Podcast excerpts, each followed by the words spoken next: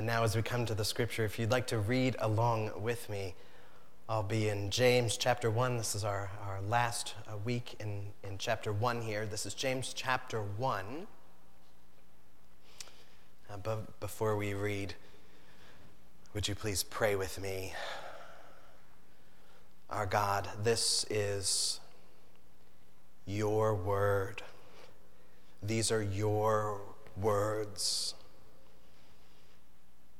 So now, would you cause the word of Christ to dwell in us richly? By your word, would you teach us, instruct us, and bring us to love you more? We need your Spirit's help in this, so we ask that you would guide us now by your Spirit. Cause us to see, to believe, and to obey. And we ask these things in Jesus' name. Amen. This is James in chapter 1. I want to read at least, we'll take up the very last few verses, but read starting in verse 22 through the end of the chapter. So, James chapter 1, beginning in verse 22. But be doers of the word and not hearers only, deceiving yourselves. For if anyone is a hearer of the word and not a doer, he's like a man who looks intently at his natural face in a mirror. For he looks at himself and goes away and at once forgets what he was like. But the one who looks into the perfect law, the law of liberty, and perseveres, being no hearer who forgets, but a doer who acts, he will be blessed in his doing. If anyone thinks he's religious, and does not bridle his tongue but deceives his heart, this person's religion is worthless. Religion that is pure and undefiled before God the Father is this to visit orphans and widows in their affliction, and to keep oneself unstained from the world. This is the Word of God.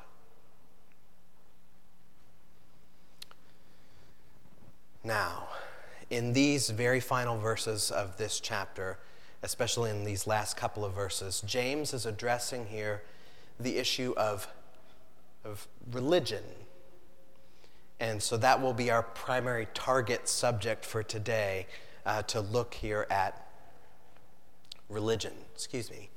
Uh, this, uh, this, these last verses are a segue, really, that are carrying us into chapter 2.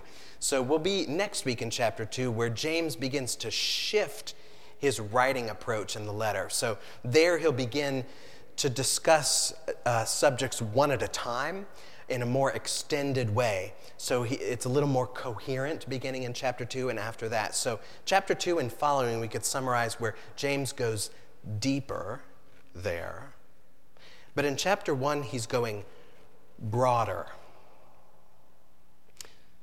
So, just honestly, on a very personal note, chapter two will be a bit of a relief for me, at least as a preacher, uh, and maybe even for you as a listener. Not because there's anything wrong here with this first chapter, of course, it's God's word, and all of God's word is good and full of gold nuggets everywhere, but there's just so much packed into a small space here. And in chapter 2, James just kind of comes at us fast and furious. He's kind of hopping from one subject to the next, and sometimes it's not even clear how everything's connected to everything else. So if we were to only read through James's letter here once, if we only read it through once and then we're done with it, that would make us feel a little bit, I think, like, like a trolley ride. You Ever been on one of those? Maybe the one downtown? You get to see everything, but just kind of briefly as it passes. Oh, there was Mark Twain's house. You know, uh, uh oh, oh, there's uh, the, the Rockcliffe Mansion. You know, oh, oh Lover's Leap. Did you picture, picture. You know, here's the cave, here's the winery, and you kind of spin through and you get to see it all, but just in passing, you take the pictures, Maybe you get to hear the stories from the person who said them a hundred times into the microphone in the trolley.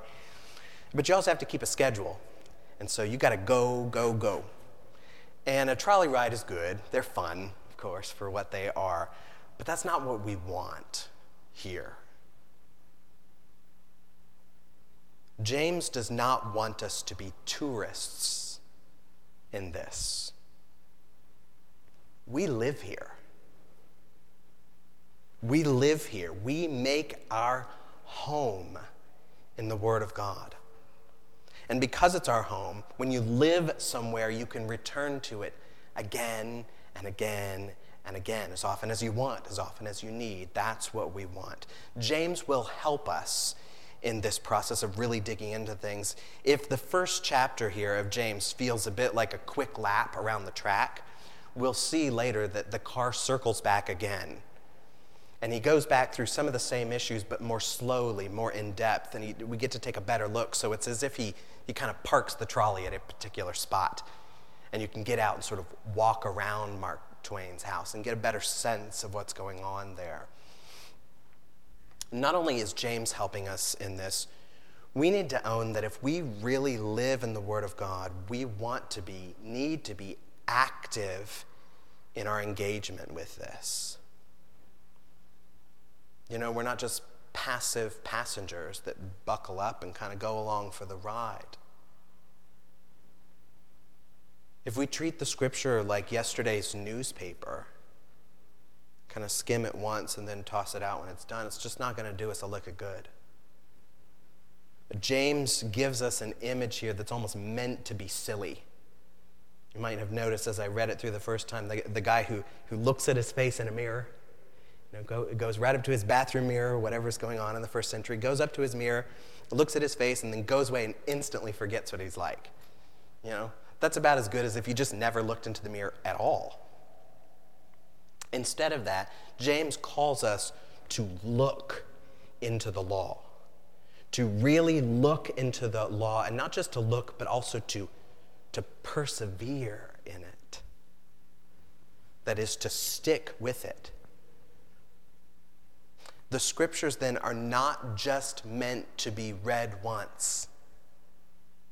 They're not even just meant to be preached once through the scriptures, the Word of God is meant to be mulled over. Have you ever had a mulled drink? You know, mulled, mulled cider, mulled wine. Have you ever made this?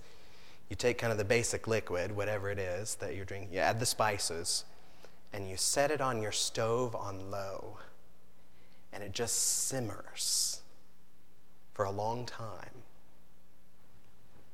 That's what we want. So if you, you were here with us last week, we spent 30 minutes focusing on just the little triplet proverb that's in verse 19 to be quick to hear, slow to speak, slow to anger. And some people might think uh, that 30 minutes is way too long to spend on something as short as that. You know, that's another instance of a preacher just not knowing when to, to keep his mouth shut and when to wrap it up, you know? And maybe there's something to be said about that. But on the other hand, you and I both know that 30 minutes is barely, barely the tip of the iceberg for these sorts of things. I mean, if we really want to master what it looks like to be quick to hear, slow to speak, and slow to become angry, that's probably going to take the better part of our lives to work through. I know I'm still in the process of sorting through that. So this is not just about knowing the Word of God, you know, mentally uh, processing this. This is about acting upon the Word of God.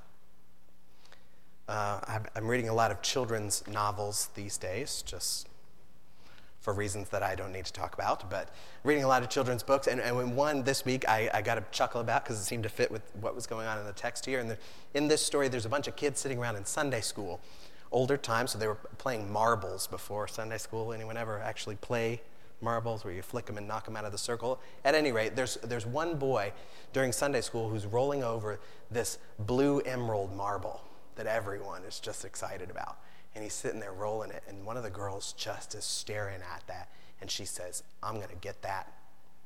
I'm going to get that marble. I'm going to get it. I'm going to get that marble. She's talking, and the Sunday school teacher looks at her and says, Cassie, did you memorize your verse for the week? She stands up and says, Thou shalt not covet thy, covet thy neighbor's house or anything that thy neighbor owns. And smiles real big. Teacher smiles real big. She sits down. I'm going to get that marble.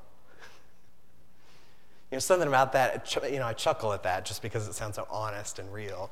She got the scripture, of course. She knows it in her brain, but it hasn't really sunk in. The closest thing that we have to a summary of the whole book of James, I mentioned this before, but it bears mentioning again, is verse 22, I think, where he says, Be doers of the word and not hearers only, deceiving yourselves. That's what James is seeking. That's what the Holy Spirit is seeking to do in us, to shape us into a holy people who really love God. And as Jesus said, if you love me, you will keep my word. A large part of our love for God is our obedience to Him. So we have to let this question settle in. Do you seek to be a doer of the word? Let that mull. Do I seek to be a doer of the word?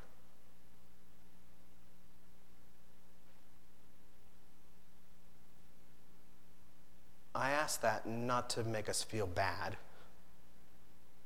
or guilty about failures in it is because the alternative is not good.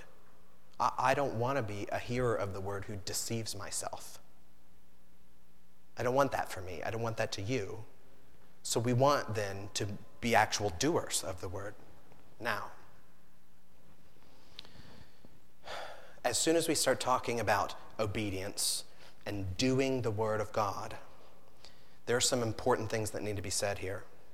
We've said these things often, uh, and they, they, they cannot be said often enough because we tend to forget these things and we need reminding of them. So don't tune me out. This is not just old news, this is important news.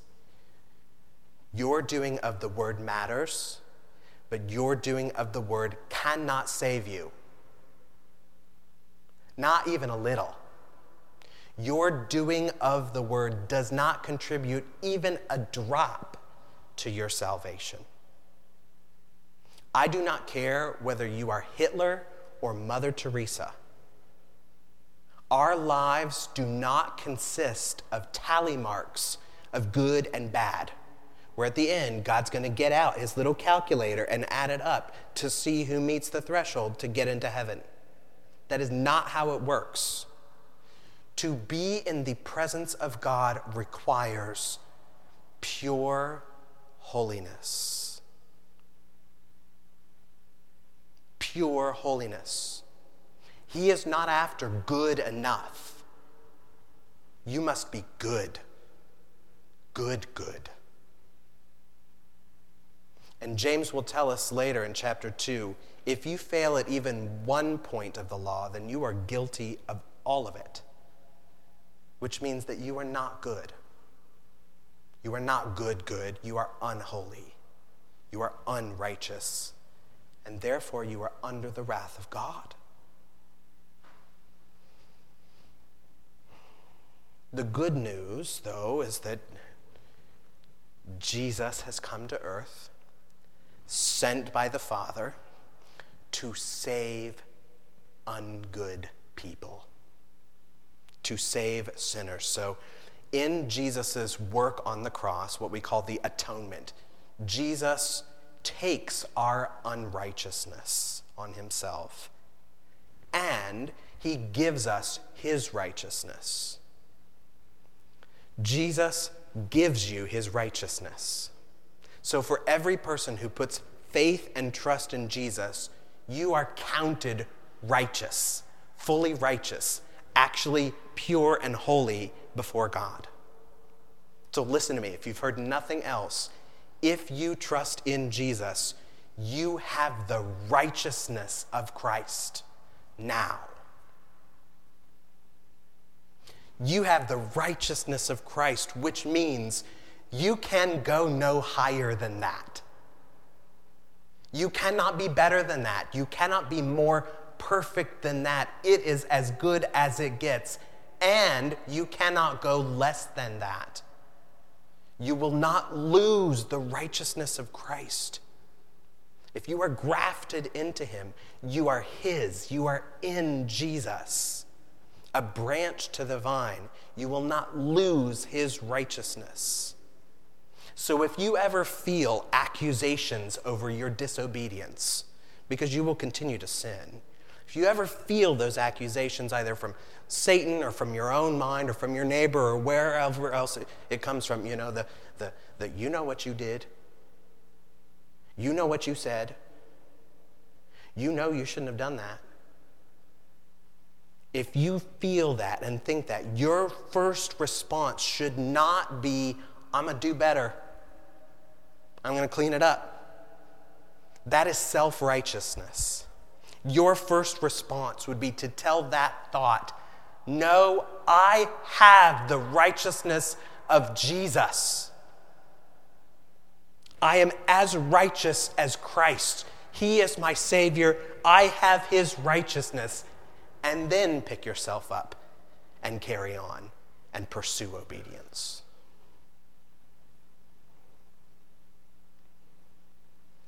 When James tells us here, be doers of the word, the effect of that obedience, if we actually listen and carry out what he asks, if we are actually become doers of the word, it doesn't save us. That work is done already. I mean, if you're a Christian, you are already saved now, not just later, maybe so. You are already saved. It's been decreed by the Father, secured by the Son, sealed by the Holy Spirit. God, triune God, has already saved you. So the effect of our obedience is not to save us. The effect he says in verse 25 of our obedience is that we will be blessed. If you do the law, you will be blessed in your doing, he says. Jesus talks about this hearing and doing bit and puts it a slightly different way, although it, it dovetails with this nicely, at the very end of the Sermon on the Mount in Matthew uh, chapter 7, verse uh, 24. Let me pick up. Jesus says this Everyone then who hears these words of mine and does them will what?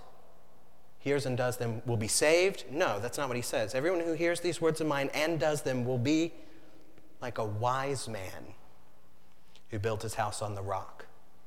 The rain fell, the floods came, the winds blew and beat on the house, but it didn't fall because it had been founded on the rock. And everyone who hears these words of mine and does not do them will be like a foolish man who built his house on the sand. The rain fell, the floods came, the winds blew and beat on the house, it fell, and great was the fall of it. In other words, here, what Jesus says to us is that if we hear and do his word, it makes us wise. It makes us stable. It makes us sustained. That's the blessing that comes from doing the word. Now, another way to talk about this doing of the word, or at least in the terms that James uses it here. So he talks about doing the word. Another way to talk about that is to be a person of pure and undefiled religion. So we need to unpack that. I said we talk about the issue of religion, so now, now, now we're there. Finally, it took me a while to get there, but here we are. What does it mean to be a person of pure and undefiled religion? The word religion is a tricky word. Um, you know, is religion a good thing or a bad thing? Well, mm, that depends. Religion can be good or bad. It depends on, on, on quite a few things. So, a lot of times for me, maybe this happens for you also when people find out that you're a Christian, but when people find out that I'm a pastor, you know, kind of chatting with someone at the grocery store on an airplane or something, oh, uh, you know, I'm a pastor.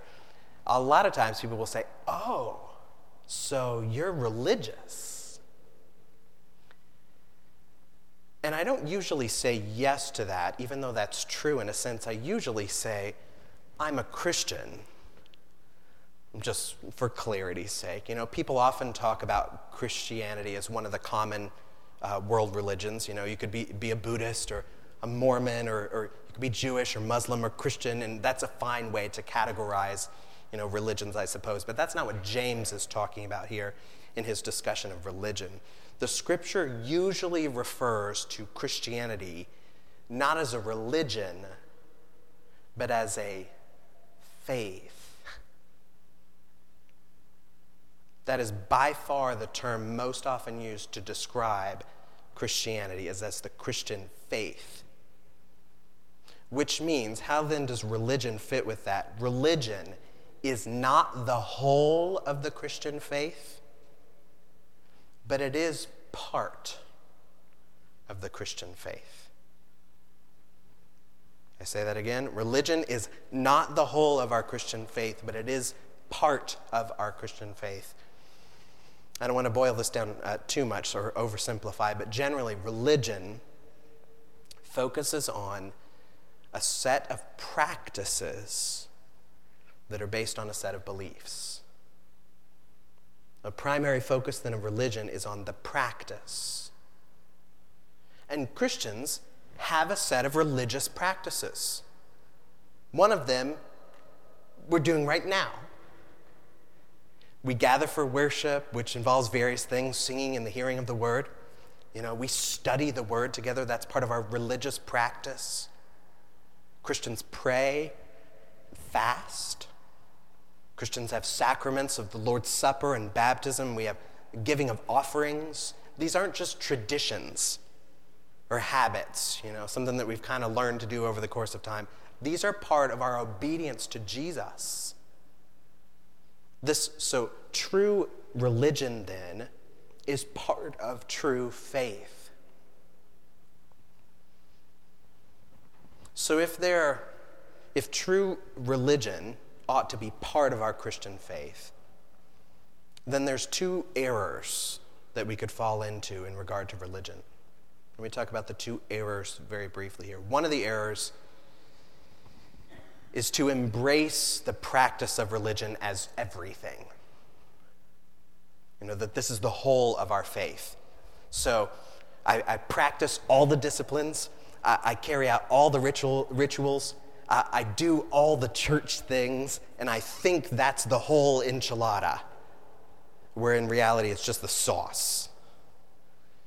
You know, a person can cross all the religious T's and dot all the religious I's and still miss the meat of the Christian faith, which is the person of Jesus himself. Jesus is the heart of our Christian faith. So that means that a truly devout Christian, if someone asks if you're devout, we are not devout mainly to our Christian practices. We are devoted to Jesus.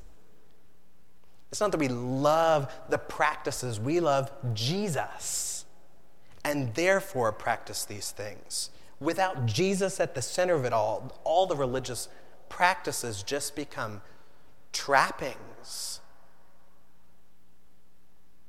So we should not embrace religion as everything. But there's an opposite error too, which you may be able to guess by now. We should not reject religion as nothing either. In my experience, this one, this error, is the bigger threat of the day. It's becoming more and more common to just re- reject everything related to Christian religion. So people in this mindset will say, I'm a Christian, but I'm not like all those hypocrites that have to go to church. I'm spiritual, so I don't have to do all of those things. You know, it's about relationship, not religion. So I don't need all that extra stuff. A person who thinks that ignores the fact that Jesus himself does not consider this extra. This is just not optional bonus things. Our religious practice is part, a vital part even, of our Christian faith. So we should not forget that it was Jesus, not the church, Jesus himself, who called us to baptize people, to make disciples. It was Jesus who gave us the gift of the Lord's Supper and told us not to neglect it. It was Jesus who taught us to pray and who calls us not to neglect meeting together to worship. We cannot just toss out all the religious practices. You have to be careful about fooling ourselves into thinking that we love Jesus if we reject all the things that he calls us to. So, to summarize the way that G- James here speaks about the Christian religion, religion is not everything, it's not nothing, but it's a good thing. Christian religion is a good thing if, he gives a caveat, if it's pure and undefiled.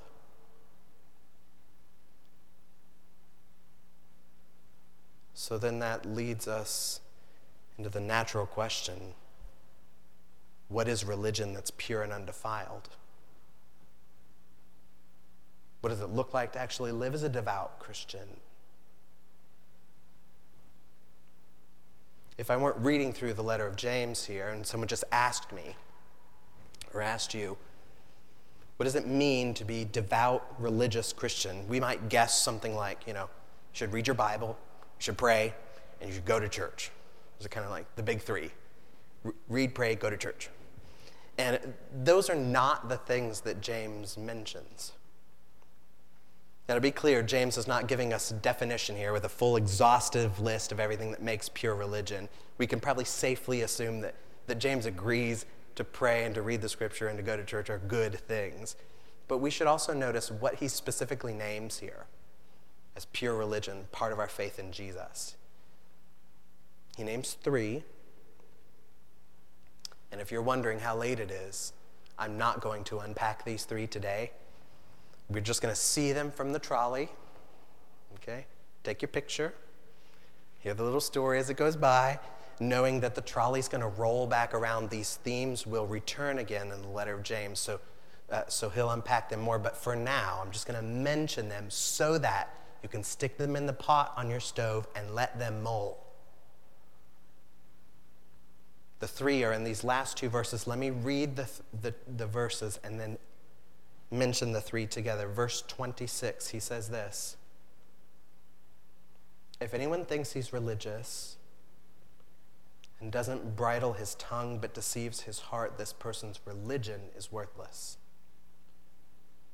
Religion that is pure and undefiled before God the Father is this to visit orphans and widows in their affliction, and to keep oneself unstained from the world. Did you hear him?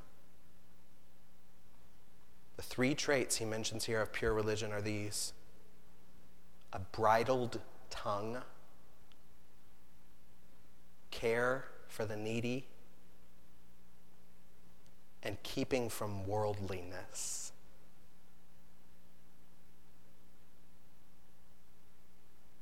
Bridled tongue, care for the needy, keep from worldliness.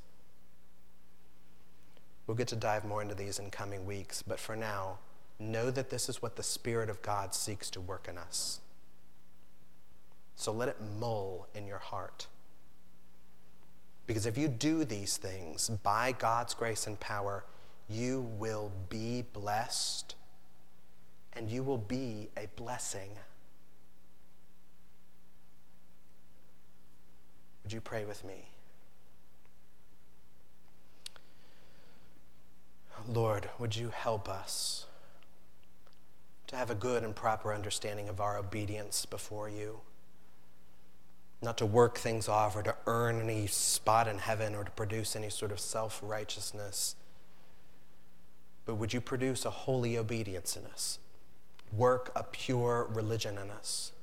That we would love and desire what you love and desire, so that your righteousness would be displayed in and through us, and that Christ would be honored and glorified. We ask your help as we pursue these things, and we give you praise in Jesus' name. Amen.